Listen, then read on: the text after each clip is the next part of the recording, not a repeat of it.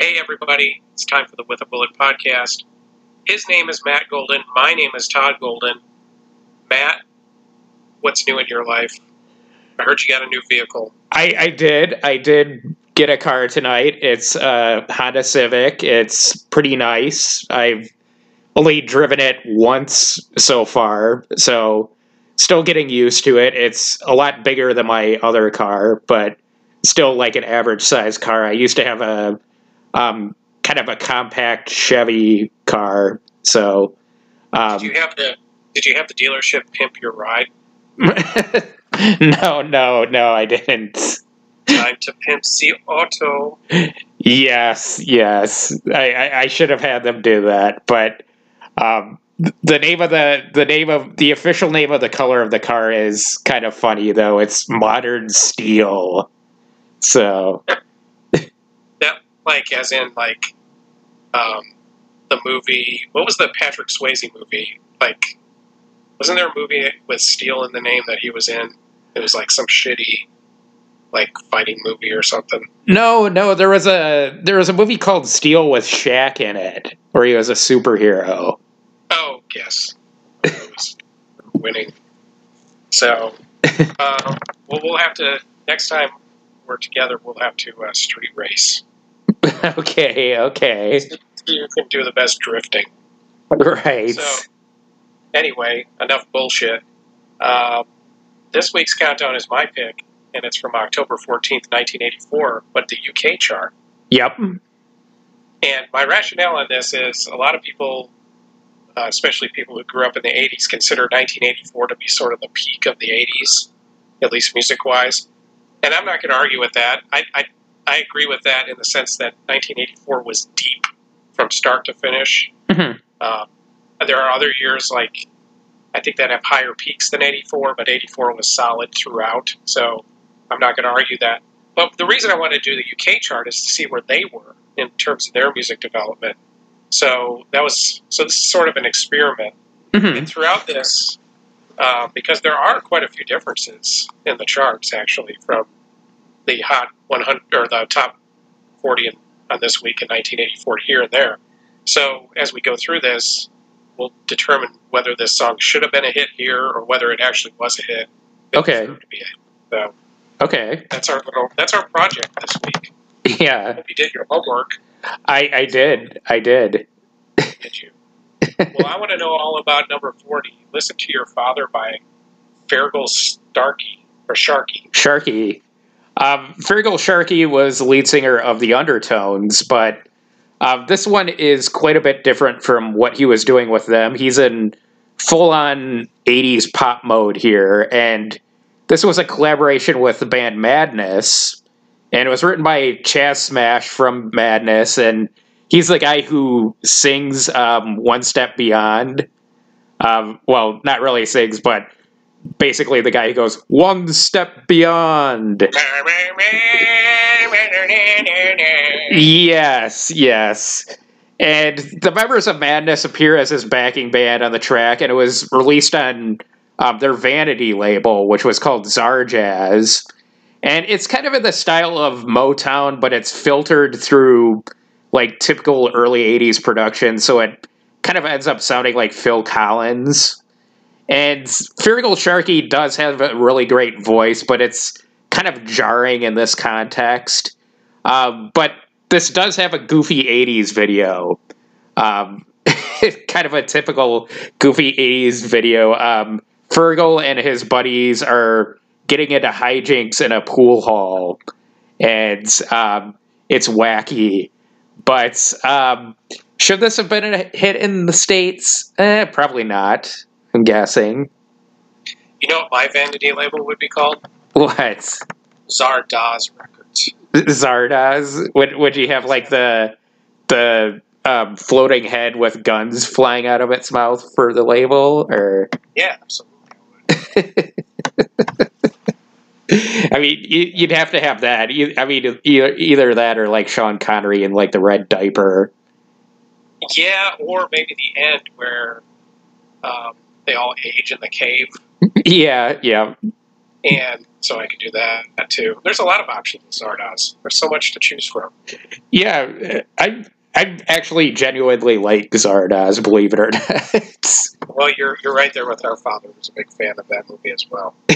I've watched it. I, I it's I don't know. I don't know. I haven't seen it in a while, so it's it's probably one of the goofiest sci-fi movies ever made, and I, am not sure if it was like intentionally goofy or what. But no, I mean that's the problem with it. I think it was sincere and it's like over the top. It's like they, they thought they were really being deep.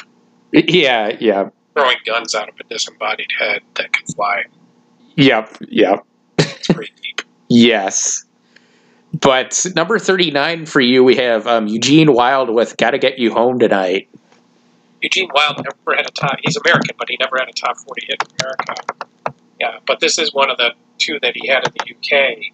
Um, he did have two R and B number ones in America, R and B number ones, uh, including this song. He's sort of in Marvin, like late Marvin Gaye mode here, like think sexual healing. It's kind of a rip off of that, to be perfectly honest. Uh, but also mix that a little bit with Jeffrey Osborne, who was also big as a solo artist at this point. So I don't know, kind of mediocre, frankly. Uh, you know, Soul, which is probably why it wasn't a big hit here in America. I can see why it wasn't because it just doesn't register very well. Right. Uh, so I guess that answers my first question. Should this have been a hit in America? I say no because it's basically kind of mediocre. Okay. Okay. Sorry, Eugene Wilde. He was a good looking man, though. I, I didn't look at his picture. I, I did listen to this track though, and I kind of agree with what you said there. So. Yeah, it's, it's average at best. So yeah. Hey, hey, next for you, a well-known song, number thirty-eight, "Cover Me" by Bruce Springsteen. Um, this was the second single from Born in the USA. I covered the first in our previous 1984 episode, and um, this album kind of established him as a star in the UK. Um, he had some success over there before this, but wasn't nearly on the same level as it was here in the States. So um, basically, had the same success over there with that album as he did here. But he initially wrote this song for Donna Summer, and I, I can almost imagine her doing this, but um, his manager talked him out of um, giving it to her and keeping it for himself. Um, he gave Donna the song "Protection" instead, which um, didn't chart, but and it's also not really that great. But um, this ended up going to the top ten in the states and top twenty here, um, despite the fact that it didn't have a video, which was kind of unthinkable in 1984. And this was the second time that Bruce had a big hit with a song that he was intending on giving to somebody else. Um, obviously, Hungry Heart was originally supposed to go to the Ramones. But out of all the out of all the singles on Born in the USA, I probably like this one the best. And should this have been a hit in the US? Um, it was, and yeah, it should have been. I, I like this one. So here's where you and I draw pistols at dawn because this is my least favorite single from Born in the USA. Really? Huh? Yeah, I, I think it's just mediocre. I what were the singles? You got obviously you got Dancing in the Dark, Dancing in the Dark, um, Born in the USA, um, Glory Days, and I'm on Fire. I'm on Fire is a great song. I didn't really get that one when it was out, but I think that's that may actually be the best one, to be honest. And then, but then also he had um, the one uh, "I'm Going Down" was the last single. Off. Oh yeah, yeah, yeah. That was a yeah, yep. That's that's a great song. I mean, it's just a rocker, but that's probably my favorite up tempo song of those that were released. So, yeah, I, I don't know. This one doesn't do it for me. See, sorry. Okay, I I actually f- completely forgot about "I'm Going Down." That one's pretty good too. So yeah, the lyrics are funny. It rocks. That that's that's a good song. And "I'm on Fire" is a great song. It really is. Mm-hmm. Well, and, and plus, wasn't my hometown too was a single. Oh yeah, yeah, yeah. You're right. Yeah. So It was almost almost that entire album. I mean, from the way we're talking about it, that's yeah. I mean, that was one of those albums, probably one of the first ones in the '80s where they just released singles off of it for like almost two years. Like that became a little bit more prominent later on in the '80s, where you had bands like Def Leppard, mm-hmm. Z squeezing, you know, several years worth out of one album. But right. But I could see Donna Summer doing this song. I think it would have been maybe would have been better. I don't know.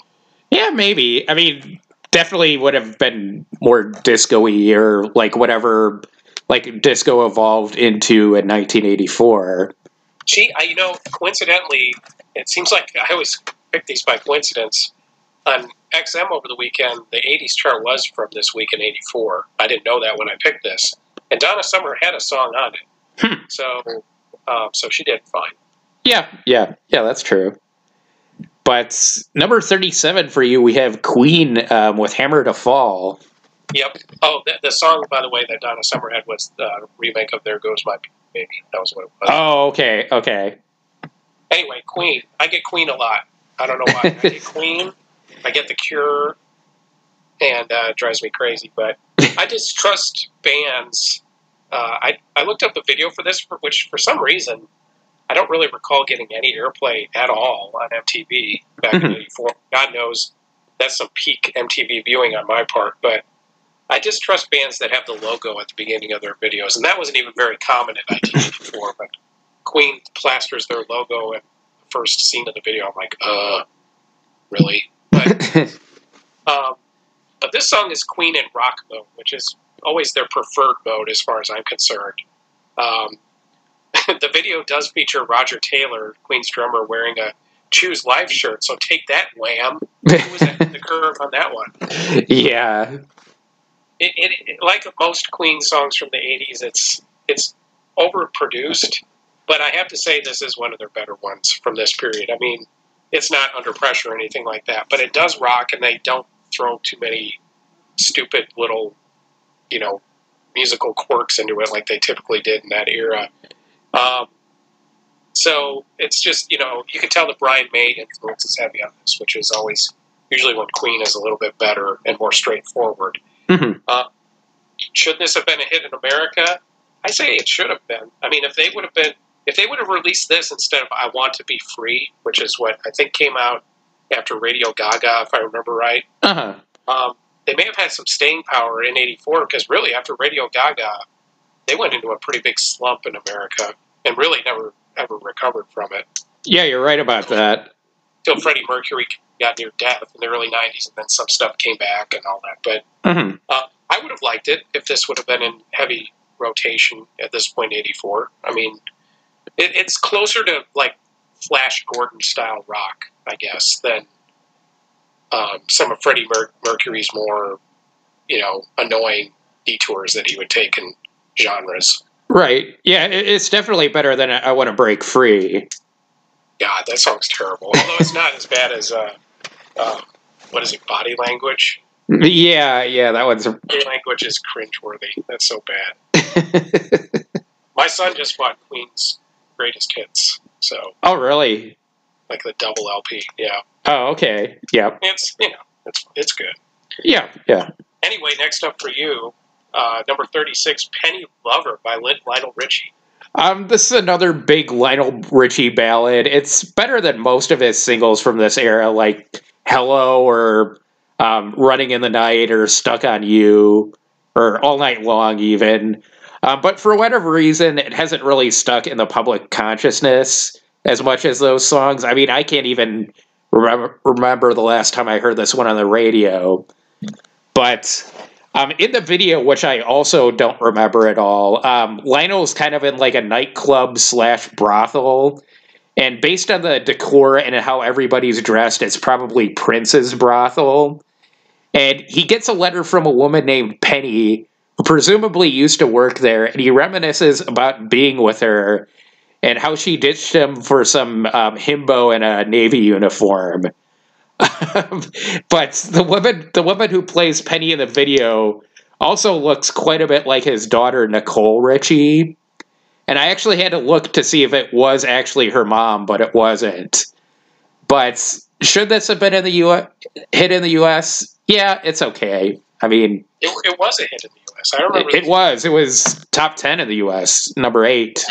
So, so yeah, it was a hit, and it should have been. it- oh, so you, okay, so you your position is it deserves to be a hit. Yes, yes, What we're doing with the songs that actually were hits. right. Yeah, exactly. Gotcha. So yeah, Lionel was all about the ladies. You know, don't have on there. right. Yeah. But number thirty-five for you, we have Miami Sound Machine with Doctor Beat. emergency paging Doctor Beat. Um, I had no idea that Miami Sound Machine actually had hits in the UK before they did here. I had no clue. yeah, I didn't know that either. But this made it all the way to number six in the UK in '84, and it. I mean, it. Not only did it not chart in the top 40 here, it barely cracked like the top, like the dance chart, which normally, you know, it's not. Pretty much any dance song is going to chart pretty high in the dance chart, but this only barely made the top 20. Um, this song is from Miami Sound Machine's first English language album, um, but it was their eighth album overall because they had done most of their albums up until all their albums up until that point in Spanish.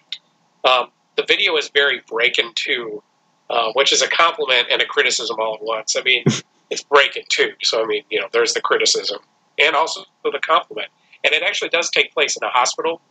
Um, so think of the hospital scene for Breakin' 2, where a guy's like on his deathbed and he starts popping and locking, which is awesome. by the way. Should this have been a hit in America? I mean, this is very much um, kind of prototypical mid '80s dance music. I mean, I, I don't even know if you can really ascertain Miami Sound Machine's kind of Cuban roots in this one. I mean, it's not it's not uh, conga, which you, you can you know, which was a great lead single for them in America because it really introduced them in the way you know people would think of Miami Sound Machine. So think pro forma mid '80s dance music, but um, it's it's not bad though. Actually, honestly, I mean, Mhm. This is early Miami. Well, on our ears, early Miami Sound Machine. So it's before they became the Gloria Estefan ballad band, and Right. they did, they did put out some interesting songs. So um, I say yes. I think this could have been a hit in America, or should have been a hit in America. Yeah, based on what I heard of it, I, I think it should have too. So Yeah, it's it was it was good. Uh, Miami Sound Machine really didn't become cringeworthy really until like very late '80s. I mean, up until that point, they had they, they weren't terrible or anything. So right. Yep. anyway, number 34 for you is East of Eden by Big Country. I, I'm skipping this one. I was expecting like in a big country part two, but this song is pretty boring. So um, Well, just skipping it. Bryant Big Country Reeves um, was a better basketball player. That, that is true. That is true. but um, number 33 for you, have um, Kim Wilde with the second time. I don't even want to talk about the song. I just want to talk about the video, which is pretty amazing, or at least the first 20 or 30 seconds of it are. So it starts off like with one of the, like, if you remember the movie Beastmaster, and there's a scene in it where they show how they make the berserker dudes. Like they put some sort of acid in his head or something like that, and it drives him insane. And the big, like, the guys who work for the, like, evil king, you know who I'm talking about? I, I know who the evil king is. I, I don't remember the Yeah. berserkers. the berserkers were guys like dressed in like Judas Priest like outfits that just Oh, okay, okay. Yeah, so like those dudes. So think those dudes um, fighting in like a Frankie Goes to Hollywood Two Tribes style set against against Kim Wilde, who is dressed in what can only be described as a hot green and blue neon roller derby getup. So they're in the in the Thunderdome, so to speak, getting ready to battle. Meanwhile, she's being cheered on from above the Thunderdome by dancers who just shout, "Go, go, go, go, go, go, go, go!" go. While the screen strobe flashes repeatedly over the top of the uh, of the Thunderdome itself. Um, and frankly, that's really all you need to know about this song.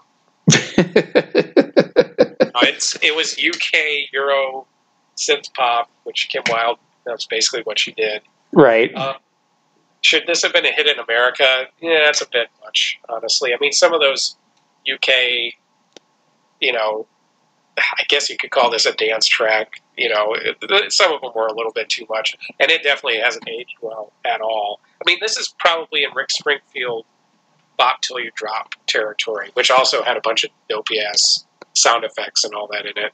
If you remember that song.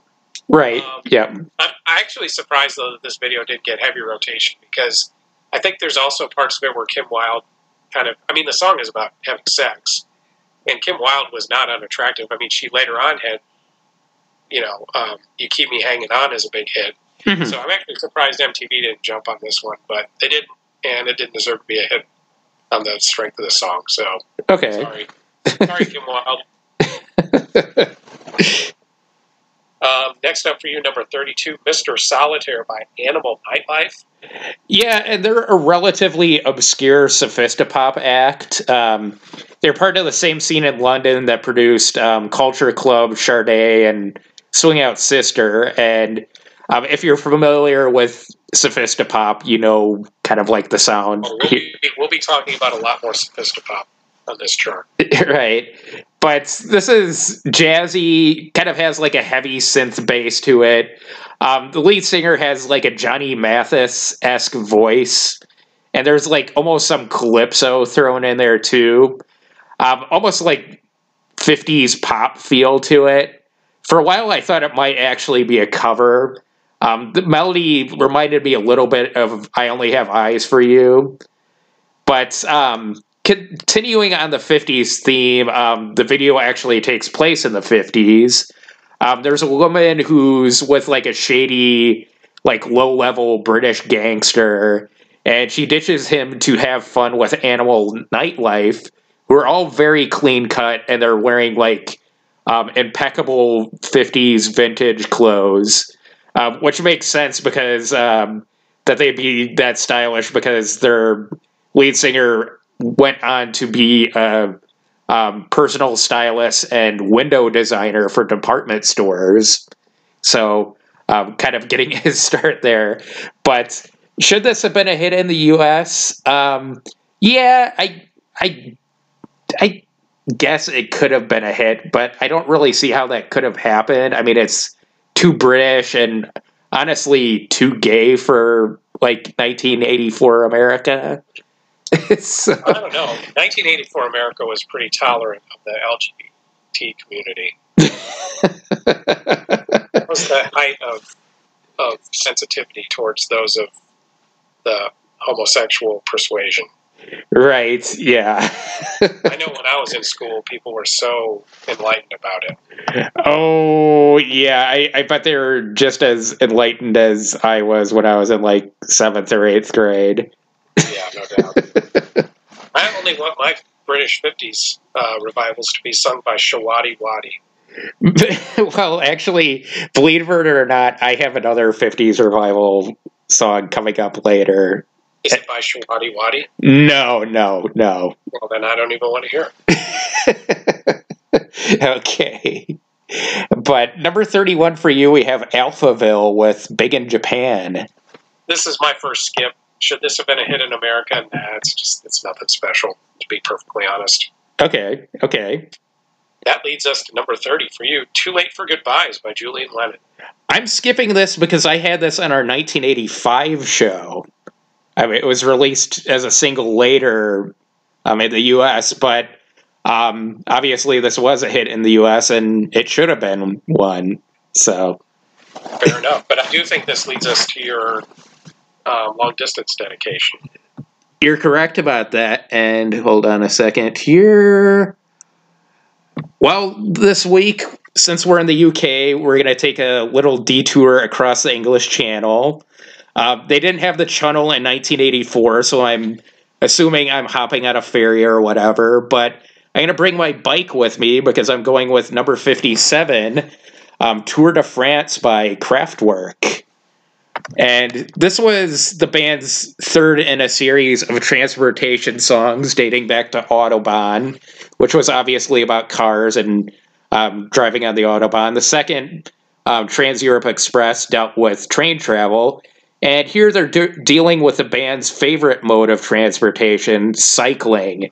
Uh, the members of Kraftwerk got really obsessed with cycling in the late 70s, which is sort of odd because technology was such a big part of Kraftwerk's sound.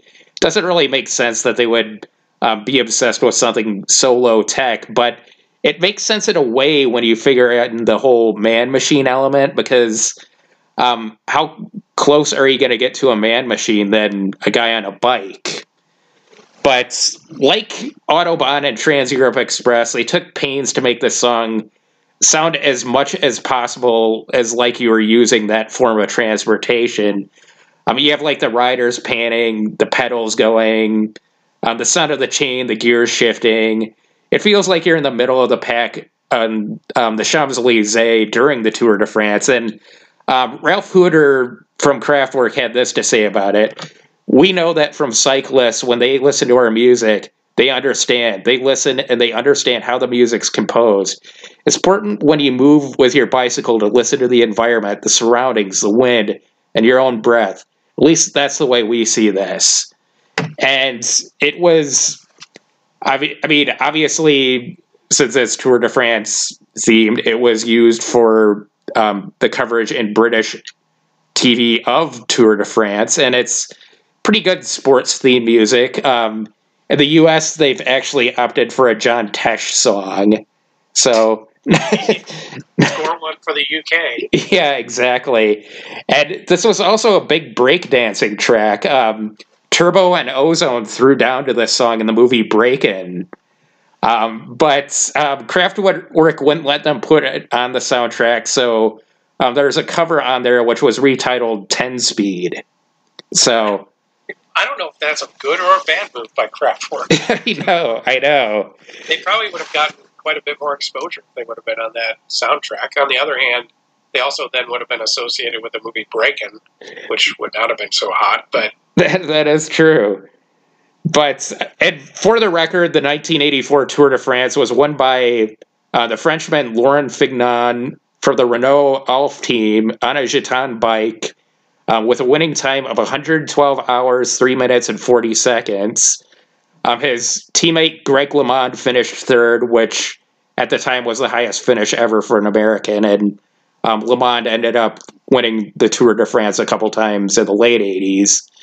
But um, could this have been a hit in the U.S.? I mean, Autobahn was a hit in the U.S., and um, this is kind of like in the same element. So, yeah, sure. Yeah, I think Kraftwerk actually recorded this because they were mad crazy about doping. that that could have been true, possibly, but Supposedly wasn't part of the game in the '80s cycling, which I highly doubt. I'm sure it was absolutely part of the game, but right. Greg, Greg LeMond was cool. That's one cyclist I could get behind. Yeah, yeah, definitely. I mean, definitely cooler than like, um, well, Lance Armstrong and like wh- whatever that one guy who just like was like so obvious that he was doping that came after Lance Armstrong. Yeah.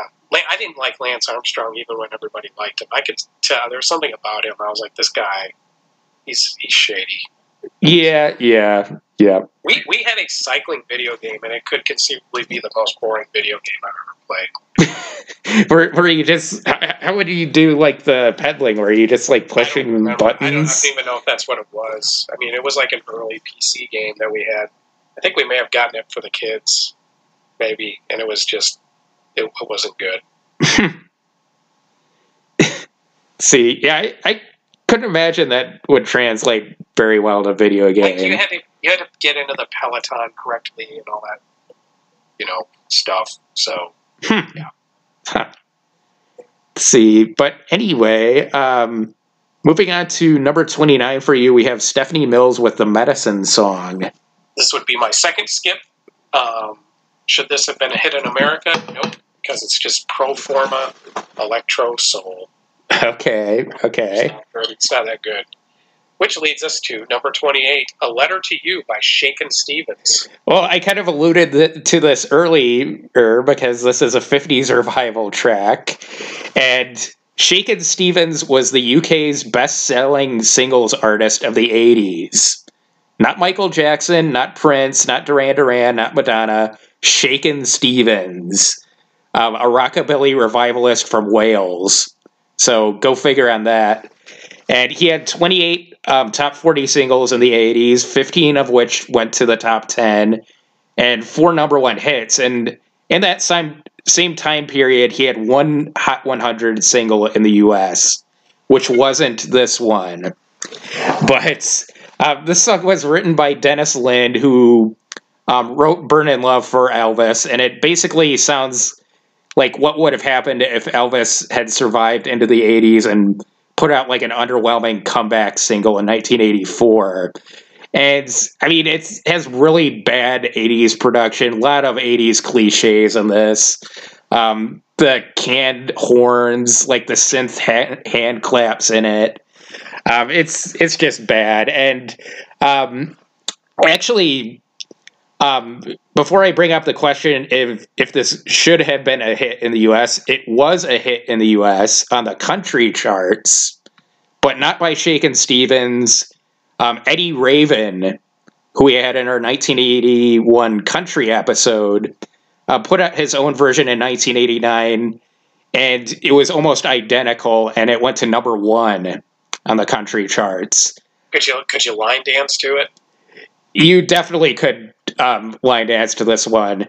But There you go. That was big in 1989. right, yeah, exactly. It was a hit on the country charts, but it definitely should not have been a hit anywhere in the U.S. It's See, Now bad. that, you, now that you mentioned Elvis, now I'm picturing Elvis in every pop culture moment, like after he died, like in music. Like I'm picturing Elvis doing "We Are the World." yeah, Elvis at Live Aid. I'm trying to picture Elvis doing Woodstock '94. Um, I don't know. I mean, some of those things probably would have worked. Some of them would have been horrible. He probably would have done.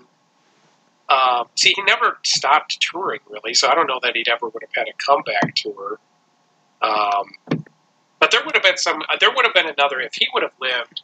There would have been another critical reappraisal of Elvis. Like there would have been probably another comeback at some point. right. I, I'm thinking like you know how in like the '90s, how like Tony Bennett and like Tom Jones came back briefly. I, I'm thinking it would be something similar to that if he did have a comeback. bigger than those guys. I mean, I, I don't know. I don't know what form it would have taken. I, I wish I what form I I hope it would have taken is that he would have gone into some crazy genre exercises. Like, what if he did his own version of like Neil Young's Trans album or something? That would have been funny. I mean, It would have been interesting anyway. I doubt it. I don't think Colonel Parker would have let him do that. More likely, he probably would have done Urban Cowboy Country, and that might have been his avenue to another comeback. Actually, oh yeah, yeah, I mean, he was on the country charts in that period. So anyway, but right. that has nothing to do with um, Shakin' Stevens. Yeah, For the record. right. But number 27 for you, we have um, David Bowie with Blue Jean. I've always liked this song, um, but it seems to be panned sort of by association because the album it came from tonight was not a critical success. It was considered to be really derivative of Let's Dance, which was the big hit album that came out before this.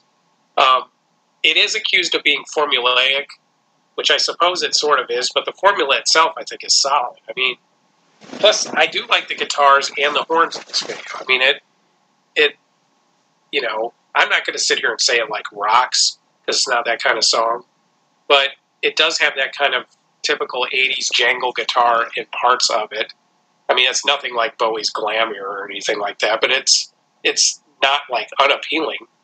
Um, the video features David Bowie playing multiple parts, but in the one that gets uh, the the one part that gets the primary camera time it looks like Rudolph Valentino after he got stuck in a sandstorm in the Sahara or something like that. It's because of his he's like almost like painted in sepia tone with his weird shadows on his face. I mean, he doesn't literally have sand on him, but hmm but that brings us to the Wikipedia fun fact of the week, Okay, okay. sponsored by Stark Terror.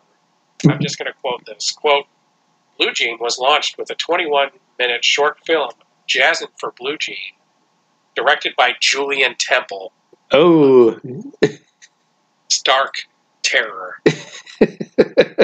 Julien Temple, you want to talk about a director who's dated these days.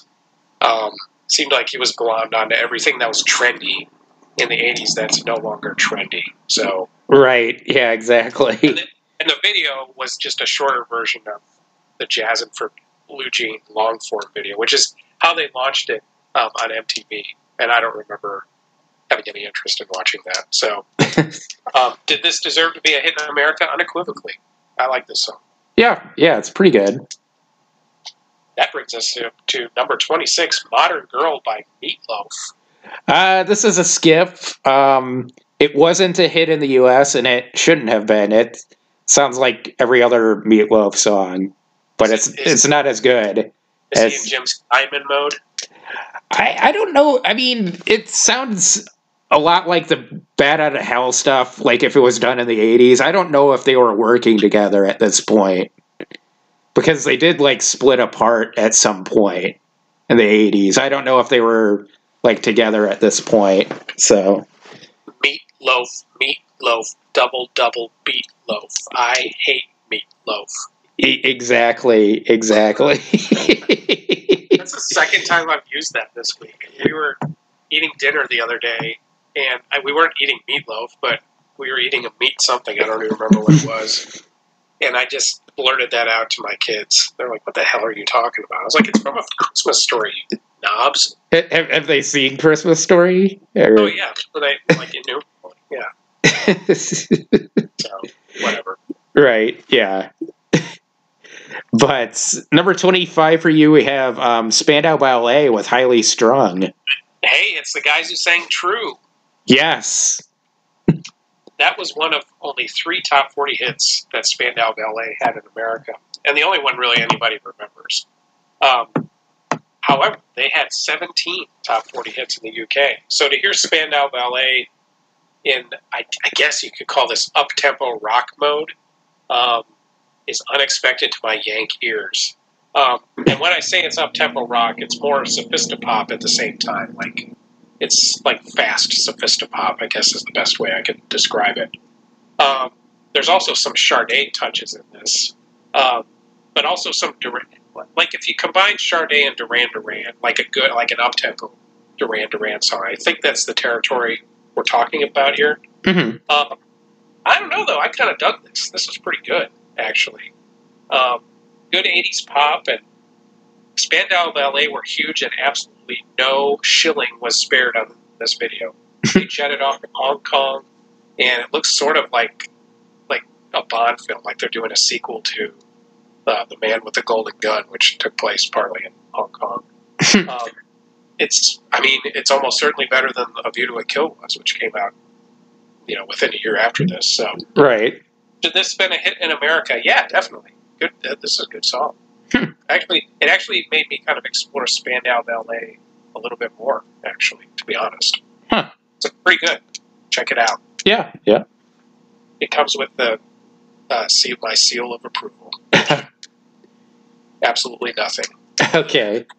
When I used to post on Twitter, like when Leeds United did something good, I'd literally post a seal, and it said seal of approval. Oh, okay, okay. Cool. Anyway, next up for you, number 24 is Agadoo uh, by Black Lace. Uh, Black Lace were a novelty band, and to give you an idea of the repertoire, um, here's a list of some of the songs that they've covered and released as singles over the years. Um, the Birds Dance, aka the Chicken Dance, uh, the Hokey Pokey, Cotton Eye Joe, um, the Electric Slide, and the Macarena. Basically, every dopey wedding reception staple. And this song was also a cover um, the first version was recorded in French um, back in 1970 by uh, Michel Delancray and Maya Samil. And that song ended up being incorporated into nighttime entertainment at Club Med resorts. And eventually, somebody in Darby, um, probably somebody who went to Club Med, decided to play at their club. And they would get their whole staff up there, and they did a dopey dance to that. And Black Lace just happened to be playing at this club at some point and saw this and decided to see, steal the song and the dance for themselves. Uh, the rest is novelty history, and the dance is barely a dance. It's just mainly pointing.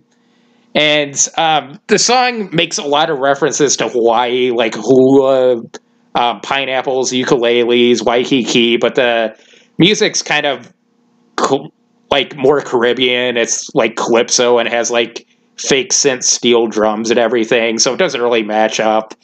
But um, this, I mean, it was a huge hit in the UK. It made it up to number two. And they re record this practically every year, too. I mean, if you're a novelty band and you have a huge hit, why not? Um, they did a dirty version called Have a Screw. And in 2016, their version featured Jeremy Corbyn in the video, and he does the Agadoo dance in it. And these guys were popular enough where they're actually spoofed by Spitting Image um, in the mid 80s. And Spitting Image released a single um, in the style of Black Lace, which was called The Chicken Dance, which has nothing to do with the actual chicken dance. And it actually went to number one, believe it or not. And in the top of the pop performance, um, Ronald Reagan and Margaret Thatcher are playing um, drums and keyboards. It's wacky, but it's hilarious. Yes, and it's also frequently been used as a football chant.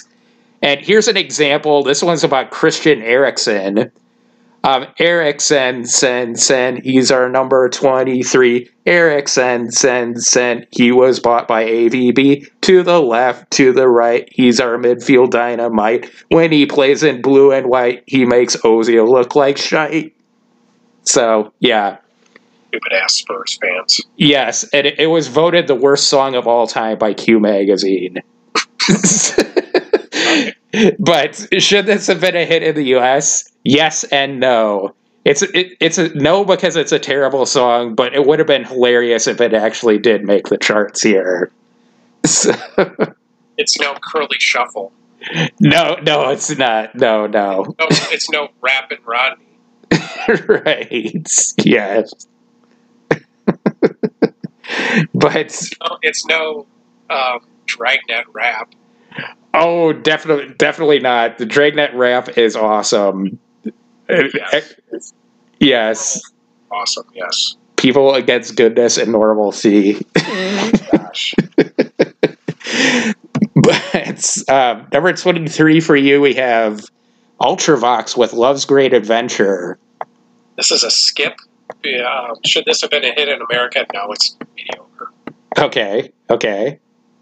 Next up for you, you seem to be getting the more American hits than I am. Number twenty-two, "I Feel for You" by Chaka Khan.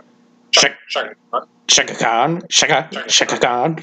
Chaka Khan. Chaka Khan. um, technically, this is the second time that I've had this song, but not this version. Um, the first time was on one of our albums episodes. I had Prince's self-titled album, which includes his original version of this song, but this is the definitive version of that track. I was actually surprised to find out that this wasn't the first um, cover by a name act of this song. Um, the Pointer Sisters and um, Rebbie Jackson took their stabs at this before um, Chaka Khan did, and um, neither of those versions were released as singles, and they're both essentially ah, essentially carbon copies of Prince's original. But Chaka and her producers decided to shake things up a little bit. Um, they invited Melle Mel in to do the mo- memorable opening rap, and um, part of that was a mistake. Um, he didn't actually repeat Chaka Khan. Um, there was a glitch, and it just ended up on the tape like that. But they liked it, so they kept it. And um, they also brought in Stevie Wonder, and he actually makes um, two appearances on this. First in the present day on harmonica, and second as a sample of Fingertips, um, which we covered in our 63 episode. But Chaka Khan kind of made this song her own and improved it, and I mainly think of it as just a Chaka Khan song. I don't know about you. she kind of stole it much in the way that Aretha Franklin stole respect from Otis Redding. Yeah, definitely, definitely. But um, the video for this, since we mentioned Breakin' before, um, Shabba-Doo and Boogaloo Shrimp from Breakin' are in the video. And they're doing popping and locking, and it, they're on like what's supposed to be like a playground basketball court. And there's also a DJ scratching. And even though there isn't like any actual scratching in the song, but that video was the first place I ever remember anybody seeing anybody scratch a record. So it was kind of my introduction to hip hop culture, I guess. But this was her biggest hit as a solo artist, and it actually matched the position chart position of Rufus's "Tell Me Something Good" in the U.S. Um, they both made it to number three, but it was slightly bigger in the UK. It went to number one here for three weeks. But should this have been a hit in the states? Well, it was, and yeah, yeah, definitely. So, yep, no question. Right. um, we really well and truly were in the era of Turbo and Ozone. It was their world, and we were just living in it. Exactly. Exactly. what a glorious time to be alive. Yes. Yes. but number 21 for you, we have Adam Ant with Apollo 9. And thus began Adam Ant's era to attempt to create a new genre called Rockers in Space. um, and indeed, the video is definitely making that effort. How can it not with Benny Hill dressed as an American hillbilly counting down Adam Ant's launch Ooh. to space? and then, but then they only, or at least he gets to five, and that's when Adam Ant takes over and starts Ant, Adam Anting it up. Um, Adam Ant is decked out alternately in a NASA shirt and also a ridiculous silver uh, spacesuit, which uh, I don't know, defies description. Um, despite the ridiculousness of it, um, this is actually decent Adam Ant style music. Um, it's no strip, which is my favorite Adam Ant song, which a lot of people Mhm. think is first, but it's my favorite. Um, but I kind of dug this, to be honest. I mean, this is music that definitely only could have been made in the 80s. I mean, I don't know any other era. I mean, really only this specific period of the 80s. I mean, this is as 84 wacko as it gets. Um, Right. In a way, this was like the fifth element in music, like 10, 10 years or so before that movie actually came out. Like, think of that sensibility of just being in your face and being just crazy wacky. And that's what we're at here with Adam Ant. So. Um, should this have been a hit in America? Definitely, but I could see why it wasn't. I mean, this was like, I mean, this was as UK dance pop, crazy shit in your face as it could possibly be. And so, you know, the conservative audiences of 1984 America definitely would have been like, what? Yeah. Yeah. Yeah, But it should have been. It, it's actually not a bad. Once you get past all the nutto stuff at the beginning, it's actually pretty good. Adam Ant himself actually was pretty good, really. I mean, Yeah. he did have a sort of unique niche within kind of the UK, the 80s British invasion, I guess. So, um, you know, but this didn't go over here, and, um, you know, his career slowly declined through the rest of the 80s, unfortunately. So Right. Yeah. that leads us to my long distance dedication. That's right. I, I'm going to tell you why I wish you had stolen mine um, at the end of this, but I'm going to go with um, Talking in Your Sleep by Bucks Fizz. Okay. at number 73. And it's kind of jarring when you hear a remake of a song you never knew that the remake existed in the first place. So, yes, this is a remake of the Romantics Talking in Your Sleep, Nice. have been covered. Um, and that also goes for videos. So, better or worse, most of the imagery that people our age, Generation X, have about our quote unquote own songs is really tied up to the videos we saw. I mean, when you think of what's the first thing you think of when you think of the Romantics talking in your sleep video? Oh God. I, I always confuse this with like the Tube She's a Beauty video. Well, that, well, that's fine because basically the Romantics video had a bunch of models sleeping, Okay. Kind of walking around. Some of them are literally sleeping in bed, and then some of them are like sleep, sort of simulating sleepwalking. And the Romantics in their leather uniforms or whatever they wore are sort of walking around them and whispering in their ear and shit. So that's the talking in your sleep video that most people who remember it would picture that image in their head with that song. So when you watch the Bucks Fizz version of it, um, it's weird because you got like there's the shirt like the lead singer of Bucks Fizz is just standing shirtless in an apartment window and drinking milk at night, and there's his neighbor in the next apartment over who's can't sleep. It's the opposite of the other video. Um, and then there's some sleepwalking on the roof, and I'm like, what the fuck? How dare they sully the Romantics' vision of this song? So, um, I suppose I'm dedicating this to weird perception of how you see things, because, I mean, you know, we have a definite picture of what that song should be, Mhm. and yet that song was not a big hit in England, so this was a bigger hit, I think. So that's probably what their vision of this song is, is the Bucks Fizz version. Hmm. so it's kind of fun how that works out. But Bucks Fizz never made it in America, mainly because they're wildly me- mediocre Eurovision alums. Yes. Yeah. It sold over 50 million records worldwide. Jeez. Um, so there's no accounting to taste. So I get what I actually wrote down was this was dedicated to remakes Never Heard and the Romantics. That's what I actually wrote down. okay. But what my backup would have been had you taken, un, in the unlikely chance you took this song, it would have just been this. I want to rock. Oh, okay. I that was actually a possibility for me. so That was drawn out. You know, this actually, that quote is not from the I Want to Rock video. It's from the We're Not Going to Take It video.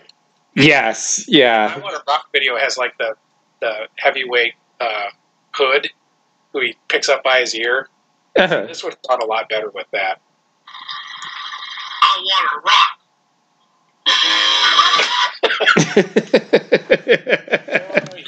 anyway, um, so that's my dedication for the week. That leads us to, for you, number 20, Careless Whisper by George Michael. I am skipping this one because I've also had this one before in our 85. It wasn't on the chart, but it was my long distance dedication that week. So- Yes. How serendipitous. Yes. but number 19 for you is Sade with Smooth Operator. This song was written when Sade Adu, which is her full name, was in the group Pride. Um, the co-writer Ray St. John was also in Pride, but not in Sade. So, a little bit of host band communication kind of adherence, I guess, if you want to call it that. Um, this came out in the UK. We, I guess we're getting some of these songs well before it was released in the US. We've run into this with a couple of yours. Um, so this was more of a hit like in late 84, early 85 in the US. Um, and this may be the magnum opus of Sophisti-pop, if you think about Yeah. it. Like if you Yeah. think of one song, I mean, Sophisti-pop actually was pretty diverse because you had kind of synthesizer based Sophisti-pop, you had kind of like Swing Out Sister, like retro Sophisti-pop, um, you had jazz Sophisti-pop, you had groups like the Blow Monkeys and all that that you know delved into that mode. Um, and then you have this, which is more like almost like bossa nova sophisti-pop. Um, so it works that way, but it also works as a quiet storm soul song too. Um, and I would have known nothing of any of those genres when this was released in '84. So, you know, I would have known sort of. This was like probably the first cool loungy song that I would have thought was cool Mhm. if you would have played a real lounge song in 1984, I've been like, what the hell is this? But um, this probably opened up quite a few people's ears to some different music, and not just people our age, people, you know, of our dad's generation as well. So even then, you know, even though I wouldn't have admitted it was like a a cool song. You know, I had that sense back in 84, 85 that this was something, you know, to pay attention to, and it was pretty cool. So, Right. Uh, did it deserve to be in a hit in America? Of course. You know, definitely deserved to be a hit. Oh yeah, obviously. Yep. So, yeah, give it up to Sade. Yeah. And of course, a lot of people made fun of her name. Some people made fun of her look. I sort of remember Persis Khambatta comparisons and that kind of shit. But Oh, okay, okay. You know, but that, that was all dumb. I mean, the music. I think most people really like the music, as evidenced by the fact that, um, you know, "Sweetest Taboo" was also a hit. Which I think that's the Sade song I had previous to this. I I think I had that one actually. Whatever, somebody had it. So yeah, yeah. this is uh, it, it's the cool song. Very cool. Even It is. cool. Basically, talking about a smooth criminal really is what it's about. So Right. Yep. anyway, um, number eighteen for you is "Love Kills" by Freddie Mercury. This was Freddie's first solo single, and if you believe the movie Bohemian Rhapsody, um, this was the moment that almost broke Queen apart. Um, it's a collaboration with Giorgio Moroder, and it was used for um, the soundtrack of Moroder's restoration of the 1927 silent film uh, Metropolis. And the video is just clips of the restoration, and that version was slagged by film critics because um, Roeder just opted to go with a contemporary pop soundtrack instead of like trying to produce something that was similar to what they used in 1927 when it was first released. But it's very synth heavy, which is to be expected from Roeder. And it's honestly not that different from the stuff that Queen was putting out around the same time period. It's like a less catchy version of Radio Gaga. Um, it was never performed by Freddie Mercury or Queen in concert, and um, it was actually nominated for a Golden Raspberry for Worst Original Song, but it lost to Drinkenstein from Rhinestone. but but That be referenced today. right, but um, should this have been a hit in the states? No, definitely not. But it did make it like on the lower half of the Hot 100. It made it to number 69 in the U.S. I think TCM should do a film festival of all the various versions of Metropolis, including the Moroder version, because I think it would be interesting. I don't. It wouldn't be anywhere as near as good as the original, and now they've they've basically restored the original. Right. Um, Yeah. never seen it, you could definitely tell because the restored scenes are you know pretty scratched up. But uh, I think that would be interesting. I'd like to see the Moroder version. I'm I'm sure I did see it, at least parts of it back in the day, but. I think that'd be interesting. Right. I, I've never seen the Moroder version. I've seen the like the most recent restoration whenever it was on like TCM or whatever. Yeah, I like Metropolis. It's a good movie. Yeah, yeah, it is. At number 17 here, we have Sister Sledge with Lost in Music 1984. Yeah, it's the theme song of the 1984 Pirates. okay. Like We Are Family. A lot of people don't know Sister Sledge every year since 1979 has come out with a new song for the Pittsburgh Pirates. In 1981, it was We're Gonna Buy Cocaine from the Pirate Parrot. it might have been the same song this year, 84. Uh, might have been. Did you know that that the Pirate Parrot actually was like the dealer for the pirates? Yeah, yeah, yeah, I did know that. Their, their cocaine thing. That's awesome. anyway, um, it actually was not the theme song of the '84 Pirates. Uh, this was originally released during Sister. Actually, it was originally from 1979. It was from their heyday, um, and was a hit here then. Actually, this became a hit again in the UK due to a Nile Rodgers remix. Uh, he did co-write this song along with Bernard Edwards, two thirds of Chic. Um, and this song kind of points out to me what how serious the disco backlash was here. I mean, Sister Sledge really didn't have much of a career after 1980 or so uh, because of that backlash. It never really occurred to the same extent in the UK, the disco backlash, as it did here. So some of the disco artists probably had a little bit more of a shelf life in the UK than they did uh, here in America, for better or worse. So having said that, should this have been a hit in America? No, it's mediocre. I mean, think of any disco song from the late '70s and add some '80s synth to it, and that's basically what this is. Right. Yeah. Anyway, next up for you, number 16, If It Happens Again by UB40.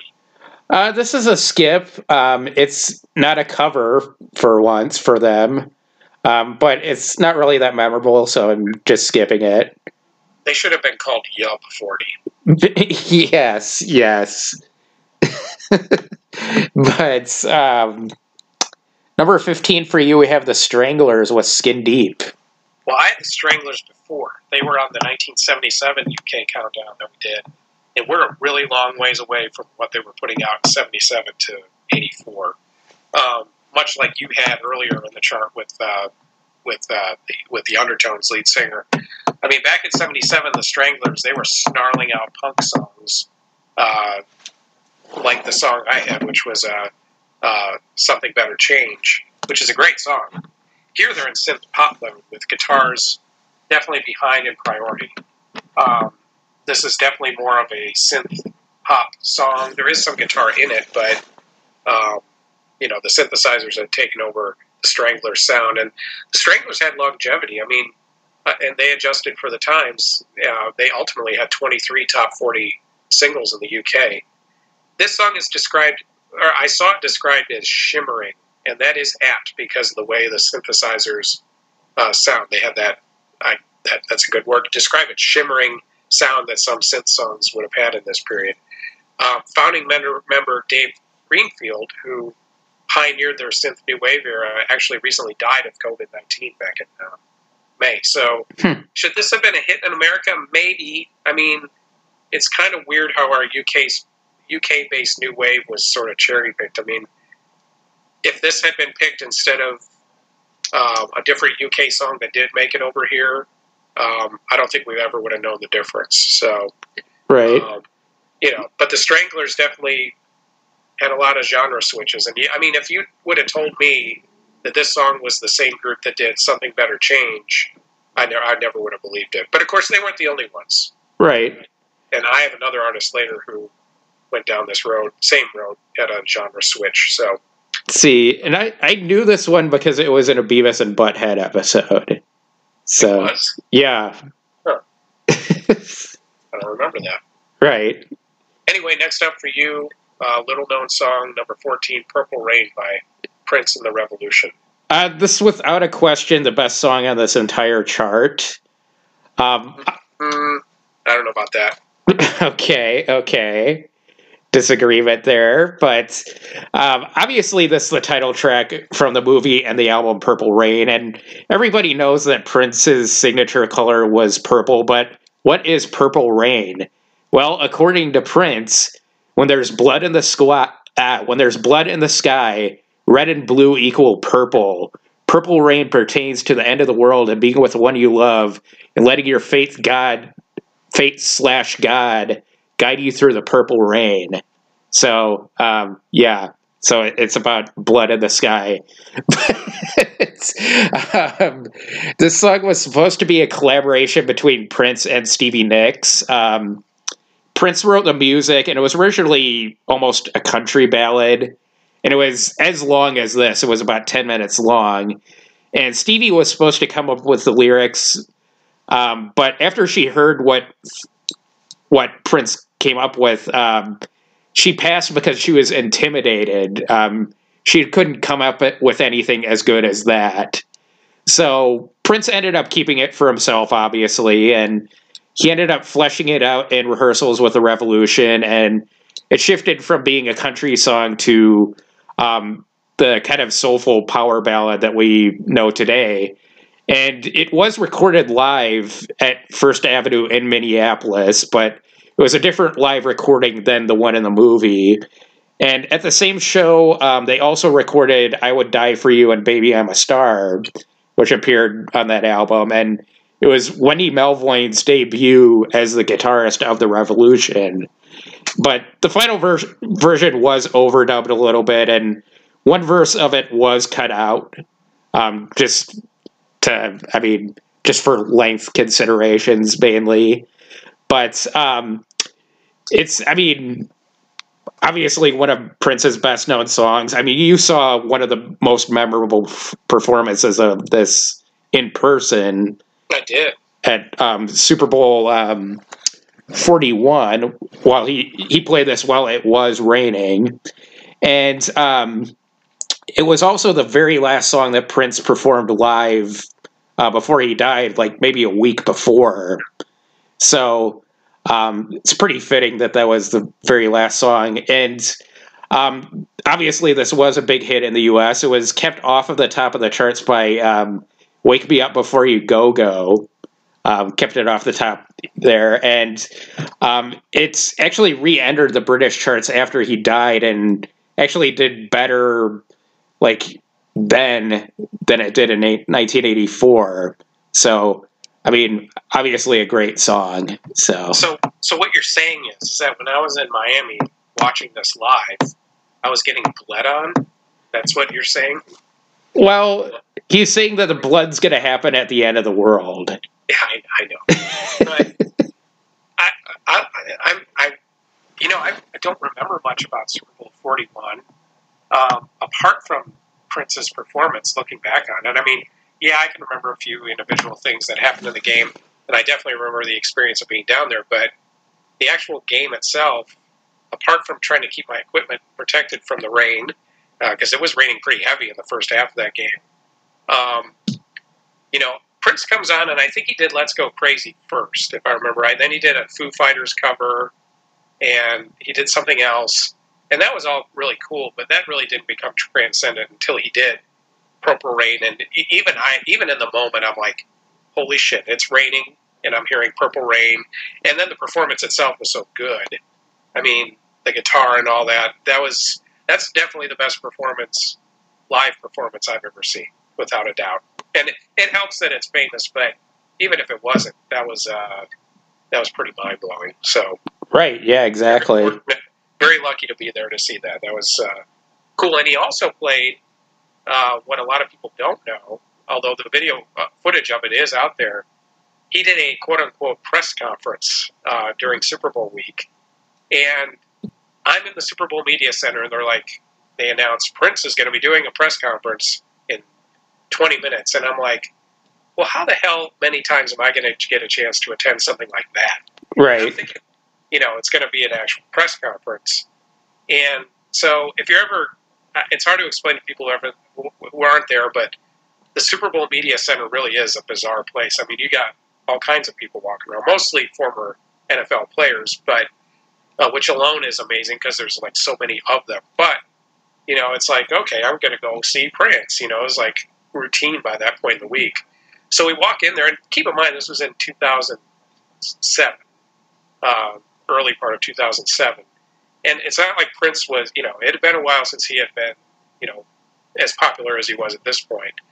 and so it was attended well, but not as well as it could have been. So I'm literally standing right there, and it's pretty clear he's going to play a song because he's got a band up there. hmm And so he goes, uh, I'd like to take some questions. And then he gives the press like two seconds. He goes, okay, no questions. Then he kicks into whatever. It was like a 50s revival song. But so I was literally standing like 10 feet away from Prince when he did that. So, so I actually saw him twice that week. He did that song. He did, I think he did like maybe five or six minutes of performance and then he just walked off.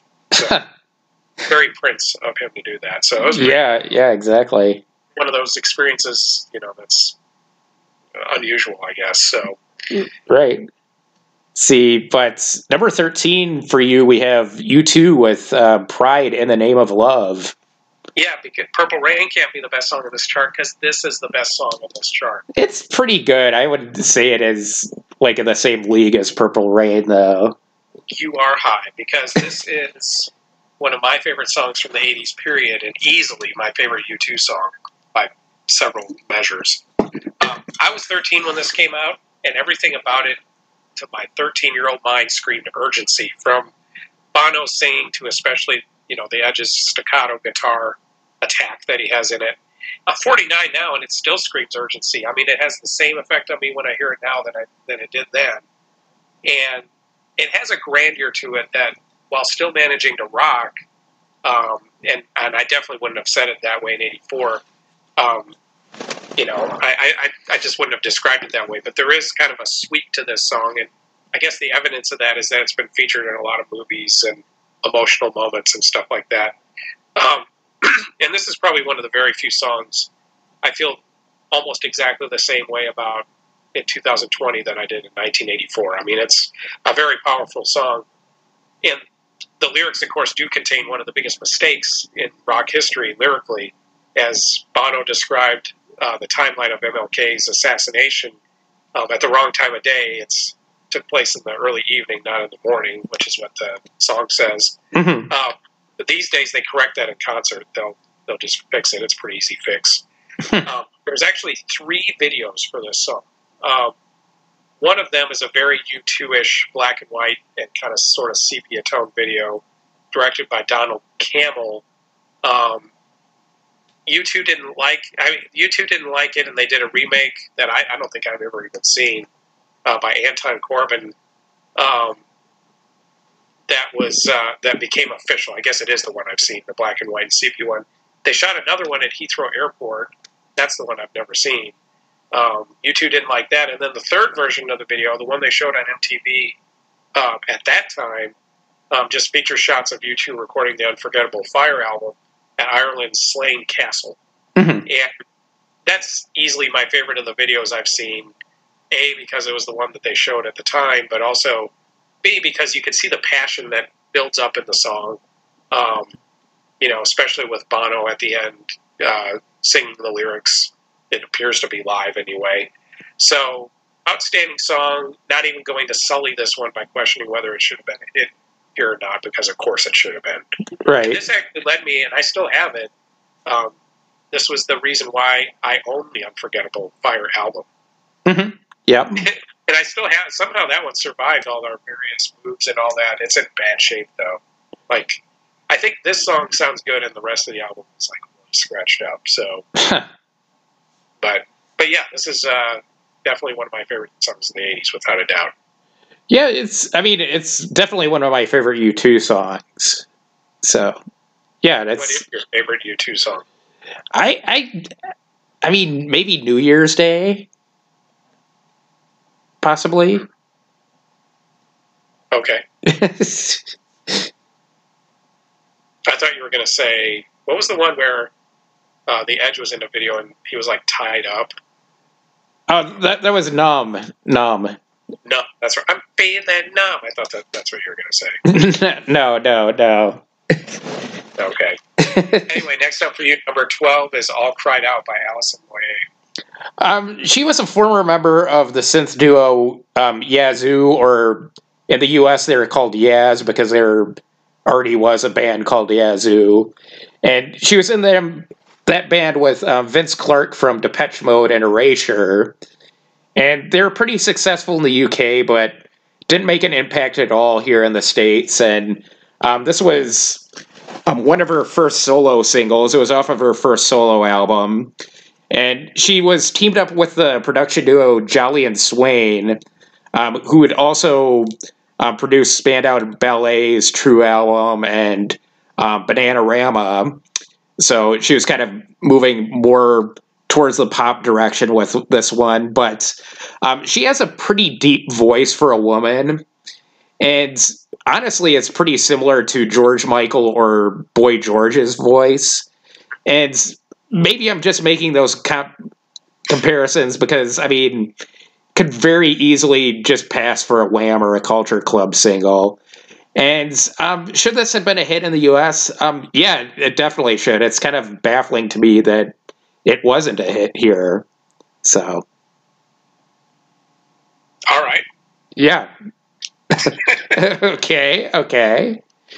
The podcast scre- comes to a screeching halt as my brain stops functioning. Okay, okay. But number 11 for you, we have Bronski Beat with Why. This is my last skip. Um, I have no idea whether this would have been a hit in America or not. I just know that our father's former wife liked Bronski Beat, so that means I probably irrationally don't like them. right. Yeah. That would lead us to number 10, Missing You by John Waite. I, I'm sure everyone out there has heard this song hundreds of times over the years. Nope.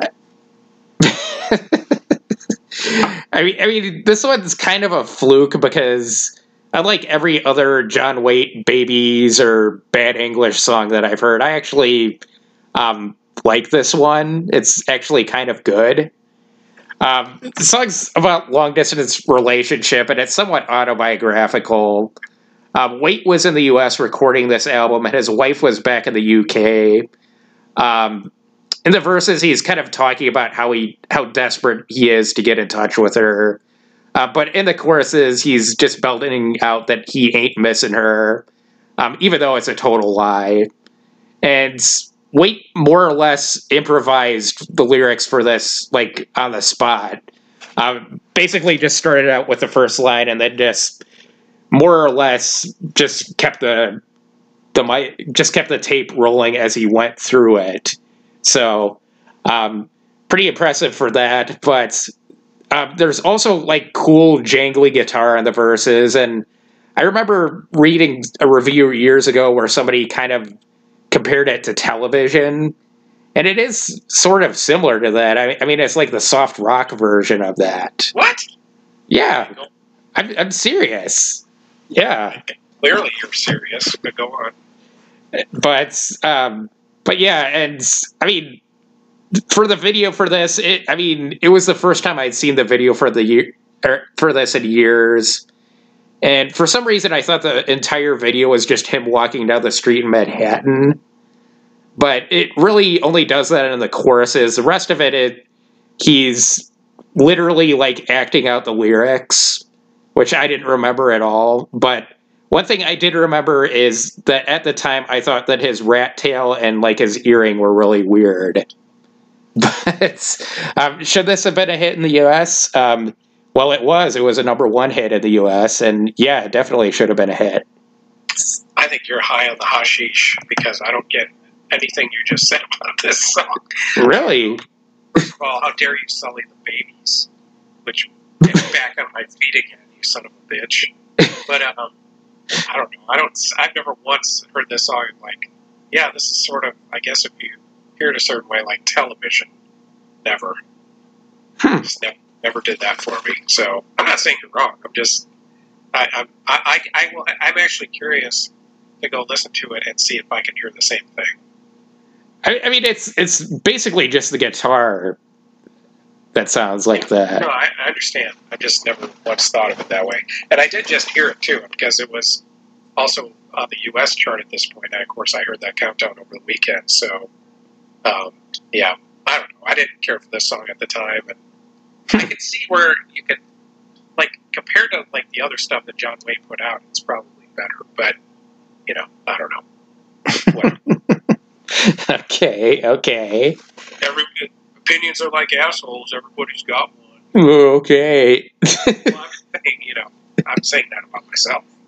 okay. I'm not saying I'm right either. I'm just, right. next time I see you, we're going to get a brawl about missing you. It in. yeah. But anyway, number nine for you is uh, Paul Young with "I'm Gonna Tear Your Play- Playhouse Down." This actually starts very promising. It actually sounds a little like P Funk, believe it or not. He's in that kind of mode with the synths anyway. Uh, but then Paul Young opens his mouth and all manner of funk pretty much escapes the room.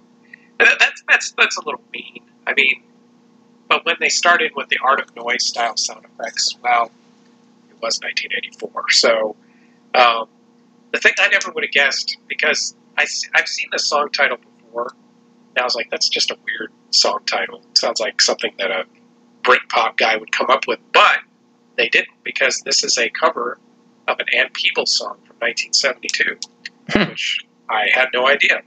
And her version is cool, like most of Ann Peebles' songs are. I mean, it's kind of Hi Records, which she recorded for us. I think Al Green has crossed with stories. It's kind of funky. Hmm. So Paul Young's version is cool if you're kind of in that mid '80s music that didn't date itself too well beyond this era. I mean, if you liked that era of dance music, this is pretty good. You know, if you don't, definitely not going to be your cup of tea.